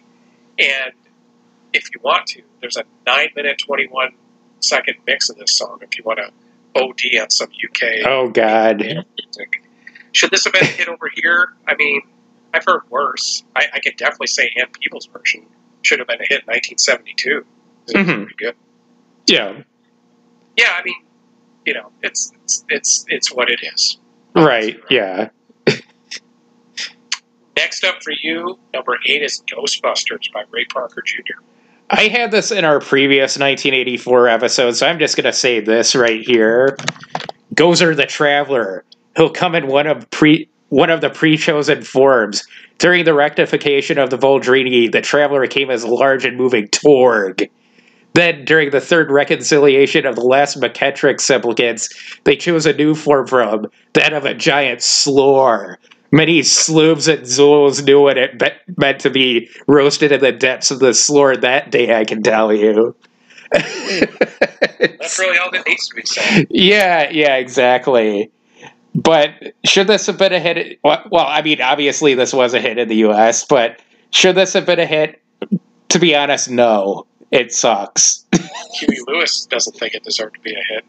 That that that is true. Yep. Yeah, he he sued them for ripping off "I Want a New Drug." So, yep. Yeah, I, this song hasn't aged well. I guess that's the kind way to put it. Although it did inspire one of the best Key and Peele sketches ever. One- Have you ever seen the one where Key is uh, doing Ray Parker Jr. like doing like a like one of those music uh, like Time Life type things where he's doing basically Ghostbusters versions of other movies. Uh, no, no, I haven't seen that Oh one. my god, you need to go find that like the minute we get off this podcast. It's hilarious. Okay, okay, thing he ever did. I mean, um, so I'm not even going to give away what movies he does because that's part of what makes it funny. okay, okay. But that is some awesomeness. Right. But number seven for Actually, you. actually, it might have been Peele who did it. Oh, okay, okay, I think it might have been Jordan Peele who did it. Actually, okay. All right. But number seven for you, we have the Style Council with "Shout to the Top."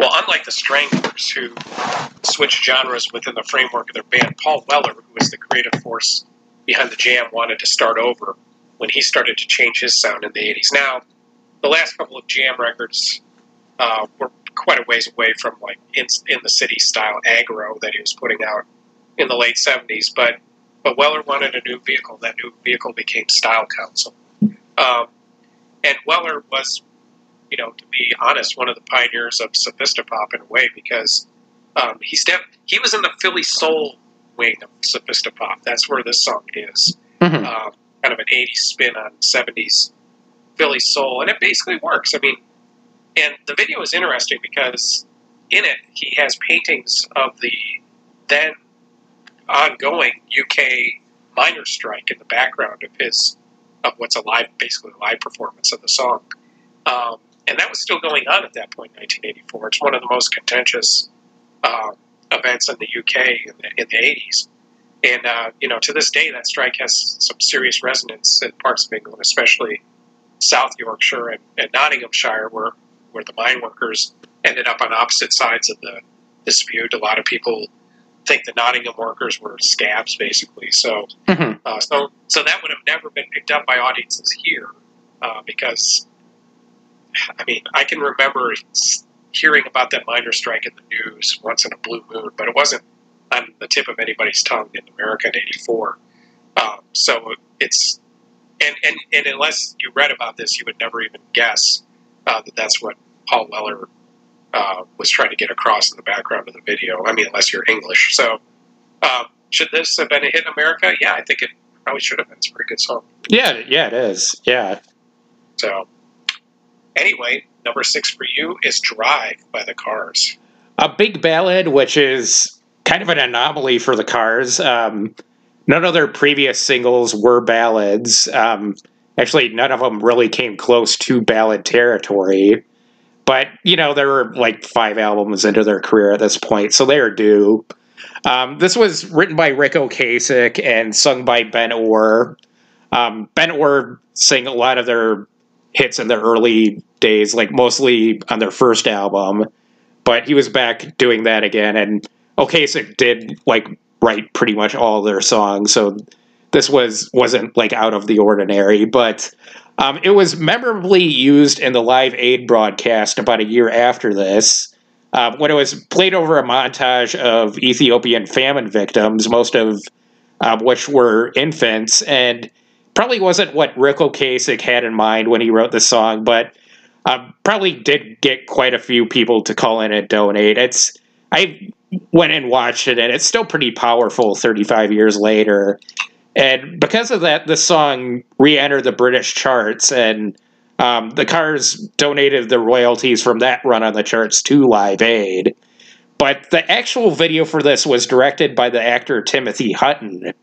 Uh, he was neighbors with the Cars manager, and um, one day he just happened to be like talking to um, his neighbor, the manager, and said that was telling him how much he loved this song and that he had ideas for a video um, if they ever made one. So the manager just said, "Okay, go ahead." And half of it's like Ben Orr singing in an abandoned bar. The other half is uh, Ric Ocasek and the model Paulina Porizkova together in an apartment, and she's having a nervous breakdown. Um, great ideas, Tim. but it is notable, I guess, because that was where Ric Ocasek and Paulina Porizkova first met, and they later ended up getting married. But I, I, seem to remember this one being a much bigger hit on the radio than it was on MTV. I don't really remember seeing the video that much. I, I the, the video was on quite a bit. Oh, really? Hmm. Yeah, yeah, yeah. I, I don't remember that, but um, but it was. So we're going to the bathroom every single time they played this video. That's probably why I never saw it. It could have been. Could have been. Yeah, that that might have actually been what happened. but, um, it was briefly banned in the UK after Princess Di got killed. Believe it or not. Um, kind of, kind of, kind of like the the thing that happened after 9-11 where they like banned like a whole list of songs. I'm assuming just because who's gonna drive you home? Oh, you know, can't have that on there. so, yeah, don't. But I mean, obviously, this was a big hit in the U.S., so um, yeah, it, it should have been. It's decent ballad, I guess. You know, it's funny you say. First of all, Timothy Hutton. I gotta say, Turk 182. Um, yes, yes. Zimmer, Zimmerman knew and flew, and who knew? I think right. yes. I was listening. This was on the '84 countdown. I was listening to over the weekend, and I don't the thing that struck me is something you didn't mention. I, I just thought lyrically this song was weak. I, I don't know. And that was my impression of it. I never. Yeah, that's true. Yeah. I was like listening to this, and I was like, "This is something that people think is deep, but it's really not that deep at all, honestly." And I like pretty much. Not yeah. that I don't, but yeah, eh, do without it. Right. Let's see, but number five for you, we have um, Giorgio Moroder again with um, Philip Oakey uh, together in Electric Dreams. This is the theme from a near forgotten 80s movie. And let's just say uh, that this isn't The Chase, which was Giorgio Moroder's probably much more famous theme to a movie with Midnight Express. But, you know, it's funny, though. I, I, I always write out what I'm. I basically have an idea of what I'm going to say, and I write it out. And it's funny because I started off kind of slagging this song a little mm-hmm. bit, and then I kept it on in the background while I was researching um, because the next song I have that I don't want to give away is so horrible I didn't even want to hear it. So I actually kept it on, and this song really grew on me the more I listened to it for some reason. So it's funny, like when I my original um, thoughts were pretty negative, like my first impression, but then it kind of grew on me a little bit. Um, this doesn't sound like Moroder from like the '70s. This is actually it sounds quite a bit like the intro to All I Need Is a Miracle, like the the melody of the song is like that, which isn't a bad thing, as I like that song. But you know, Moroder was known as, as an innovator. That's how he became big. This isn't really that innovative. Um, you know, it's more like kind of cruising on his laurels, I guess, in terms of Giorgio Moroder. Oakey sings on it, um, and and his singing kind of grew on me as it, as it went along too. So, but the funny thing is, the movie itself, uh, Electric Dreams, uh, has kind of been forgotten about for a good reason because it's about a computer that becomes sentient and falls in love with both its owner and the hot female apartment mate that he has a crush on. Oh So- God. This is like three way love triangle type thing, and the computer was voiced by Bud Cort. um, I don't know how the computer expresses his love, um, but it's. I, I bet it's pretty funny. It is in the movie is in its entirety on YouTube. I wasn't about to to watch it, though. I did skip to the part where the computer commits suicide Oh right now. So get ready for this little treat. We're going to do a movie clip from Electric Dreams. Here we go. okay. computer is committing suicide.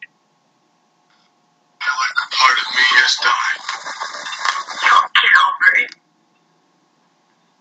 You know, you never asked me. I mean, What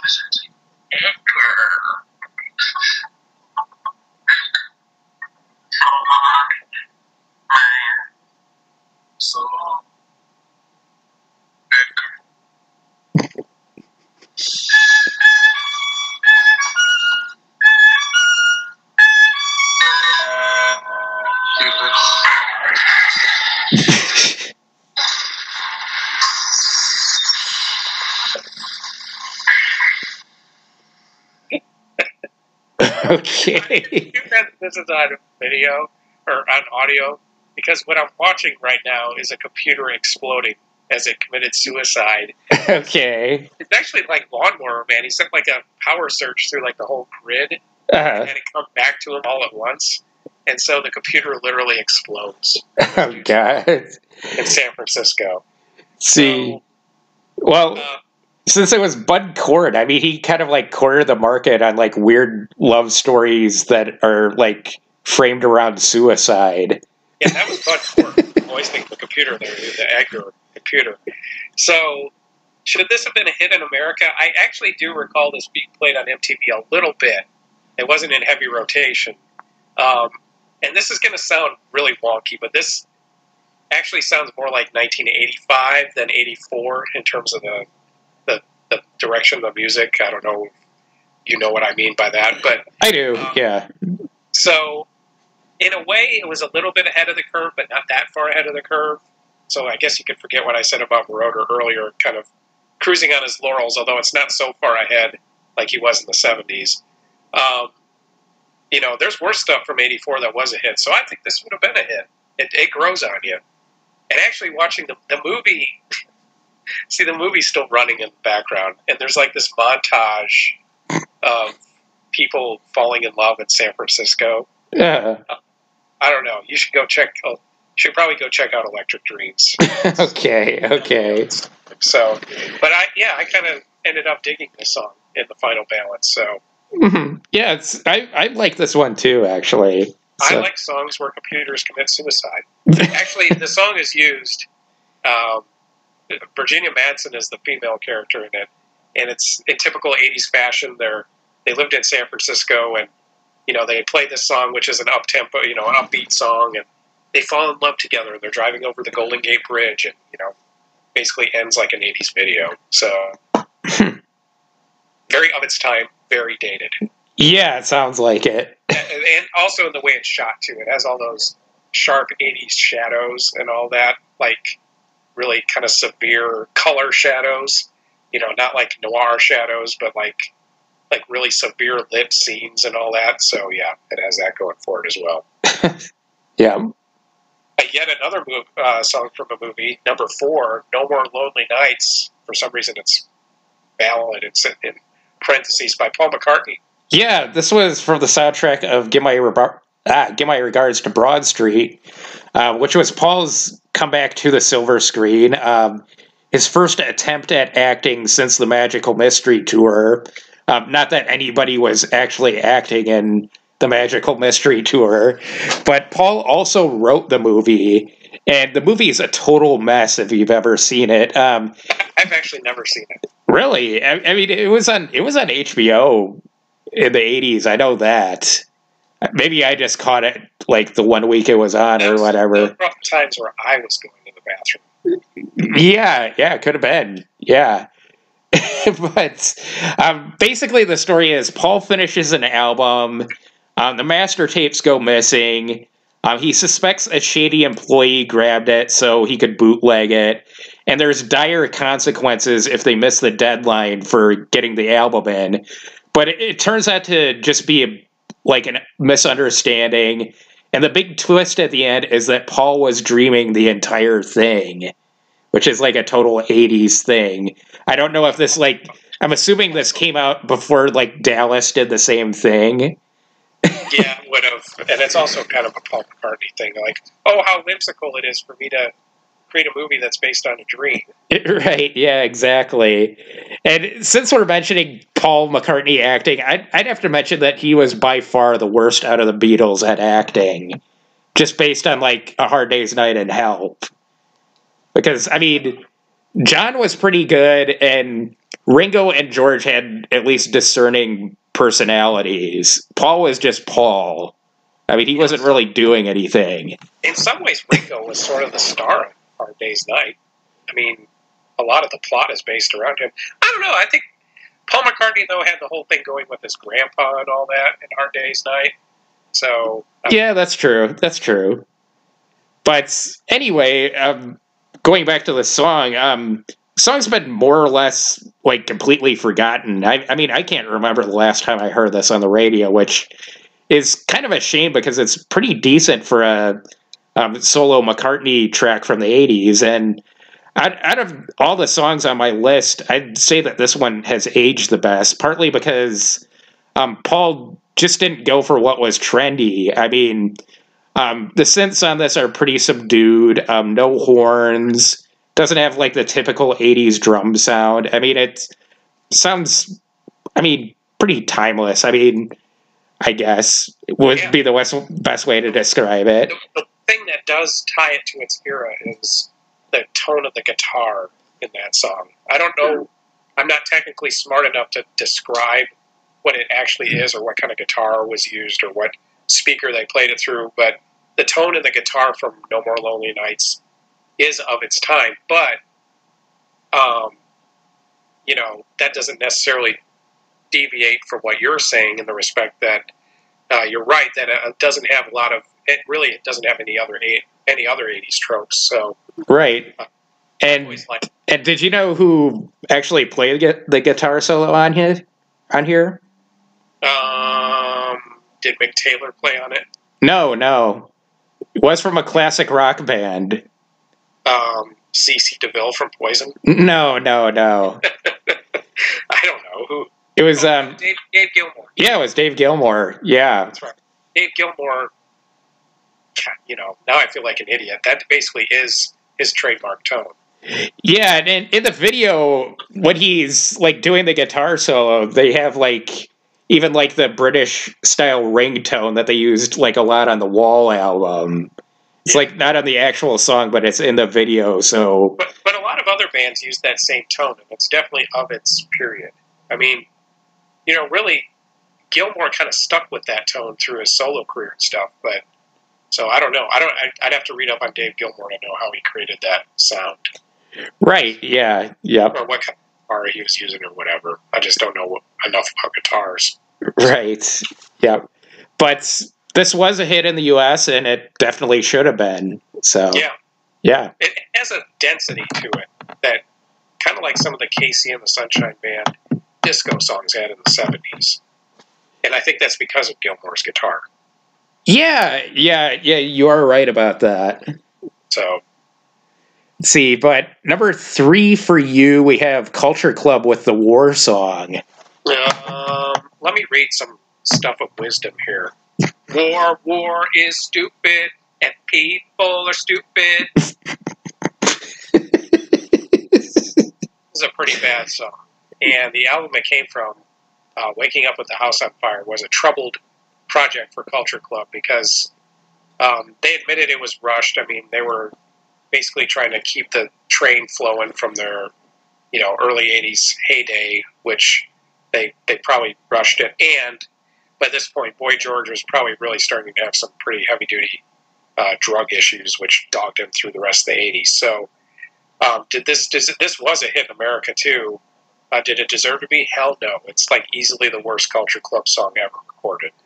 Yeah, I, I totally forgot about this one until I went back and listened to it this week, and I was like, "Oh God, yeah, that one." I remember I was like, because I sort of a little bit turned the corner on Culture Club. Because I mean, you know, being like 13 years old, you know, the whole imagery of Culture Club for an 80s teenager was not, you know, there are people who are accepting of it. And I'm not saying I wasn't accepting, but you know, that would have intimidated somebody who was my age. You know, a man dressing like a woman and all that. And but I kind of turned the corner because I really loved uh, Church of the Poison Mind. Yeah, that's a good song. That song. That's still my favorite Culture Club song. And I was like, all right, maybe they're not that bad. And then this came out. I was like, okay, they're shit. Yeah, yeah, pretty much. You know, since then I've learned to really enjoy some of their other songs, but not this one. This one's really bad. right? Yeah, yep. So, next up for you, number two is I Just Called to Say I Love You by Stevie Wonder. I just called to phone this song in. Whoa, that's harsh. Uh, yeah. Um, another movie song, um, the fifth for me this week. Um, this was from the Gene Wilder Kelly LeBrock comedy, The Woman in Red, which is almost as bad as the song. Um, well, like I said, I mean, it sounds like Stevie's phoning it in. Um, it's he's singing over what sounds like a pre-programmed Casio keyboard beat. And the gist of it is that he's calling her up because it's um, not not because it's a special occasion, but just to say that he loves her, and he's basically just like listing off holidays in the in the song, like no New Year's Day, no Christmas Day, no Halloween. I, I mean, I, I'm shocked that he didn't like throw Arbor Day or like Flag Day in there. I mean, clearly just making it up, and I mean, it's crap. I mean, it's really obviously crap. But Stevie put out 20 years worth of uh, quality material before this, so I guess we could let it slide. But this was a massive hit, um, the biggest hit of his career, actually. And not only that, but it was the biggest selling Motown single in British history. And it won a Golden Globe and an Oscar. So, um, Yeah, this was actually number one in America this week because I was listening to the '84 countdown, and they're like, "It's a song from a movie," and I, I was like, trying to guess. I was like, "Well, no, they've already done "Let's Go Crazy" by Prince." Um, I was trying to think what the hell was out in '84 at this point. They're like Stevie Wonder, and I'm like, "Oh shit!" I just called to say I love you. yeah. I, I agree. You're right. I mean, it's pretty uninspired Stevie, without a doubt. Um, I think it's funny. Like the top three movie songs uh, in this chart are all from movies that are all more or less forgotten. Really, Yeah. You're talking Electric Dreams. Uh, in my regards to Broad Street and Woman in Red, Yeah. I don't think many people are watching them. Like Netflix isn't getting a bunch of hits off of any of those movies, so Yeah. Yeah. kind of interesting.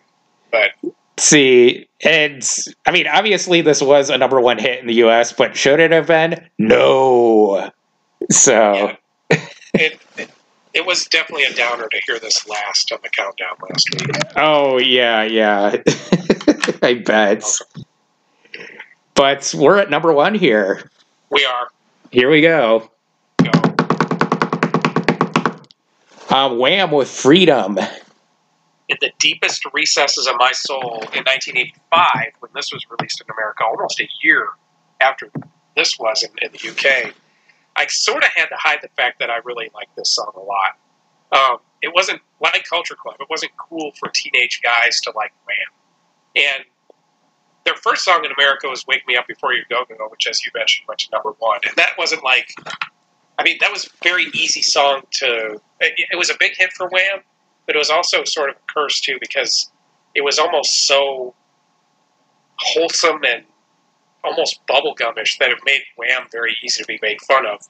When he added the imagery of the video, which was by our standards way flamboyant and over the top for you know 1984 American tastes.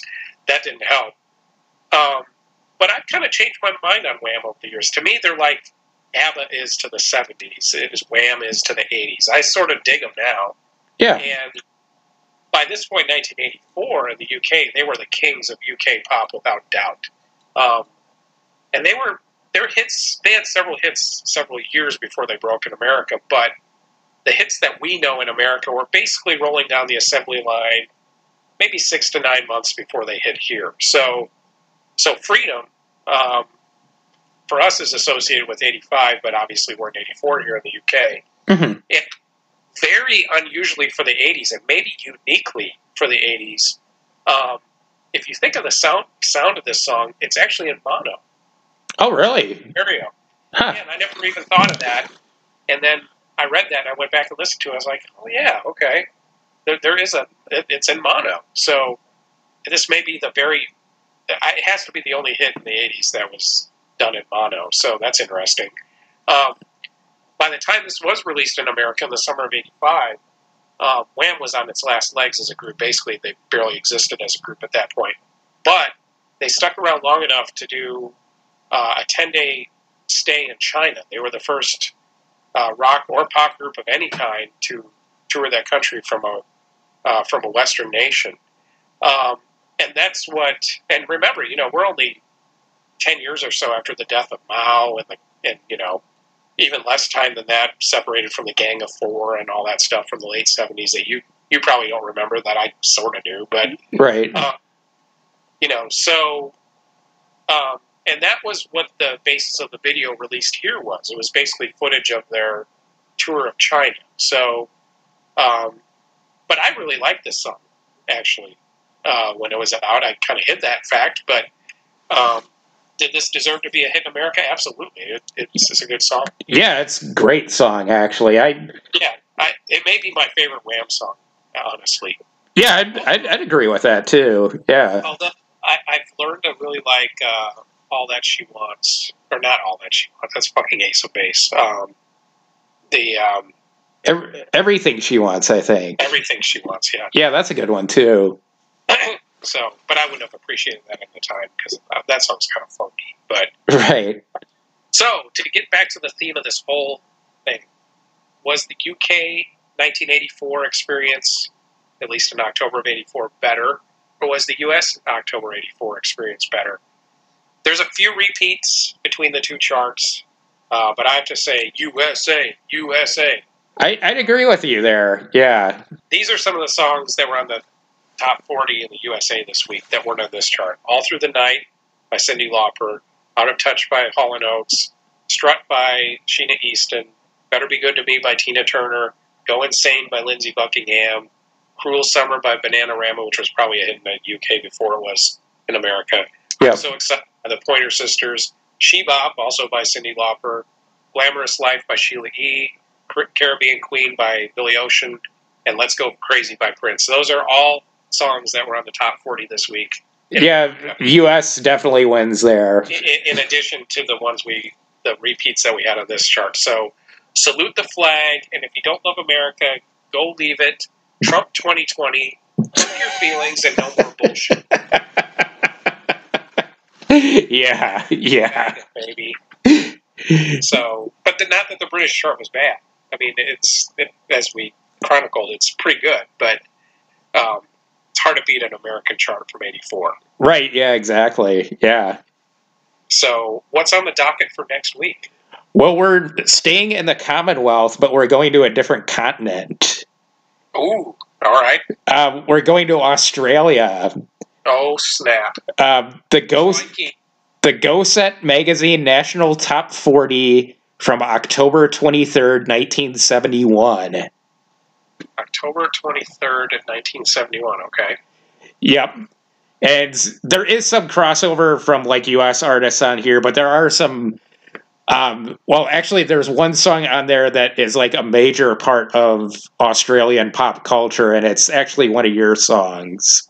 So you'll you'll have to figure out which one that is. I think I already know which one it is, but that's okay. So, okay, okay.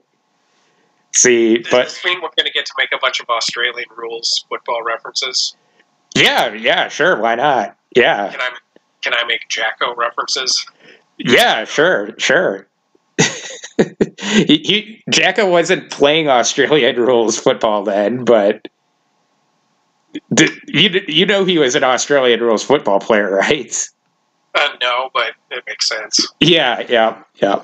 I just knew him as the guy who hawked batteries. yes, yep. Energizer, oi! Oi! That's annoying. I guess we should get all of our Australianisms out of the. Right. Well, I mean, since it's 1971, we should probably just reference Wake in Fright, if you've ever seen that. Um, I don't think I have. It, it it is awesome. It's like almost a horror movie based around Australian drinking culture.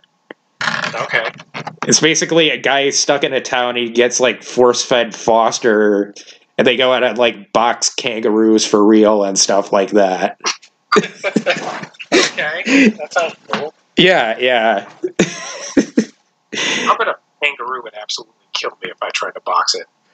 Probably. and That's kind of what happens in the movie too. Yeah, a kangaroo would fuck me up like bigger than life. right. Literally kill me. Yeah. Kangaroo. I'm trying to think of what zoo animals I could be in a boxing match. Probably not very many. Yeah, yeah, I can't think of many. I bet I could kick a turtle's ass. yeah. Just have to tip it over or I should something. just go. uh, You know, it's free to go to the St. Louis Zoo, which is the closest good zoo that we're to. I Yeah. should just go over there and punch a penguin and see what happens. yeah, yeah. I think I'd get. I think I'd collectively get my ass kicked because there's a shitload of penguins in there. Yeah, probably. Yeah. There's a lot, and at the St. Louis Zoo, you can like walk amongst them. That's what's cool. Oh, that that, that is cool. Huh. Well, sort of. I mean, and they smell really bad.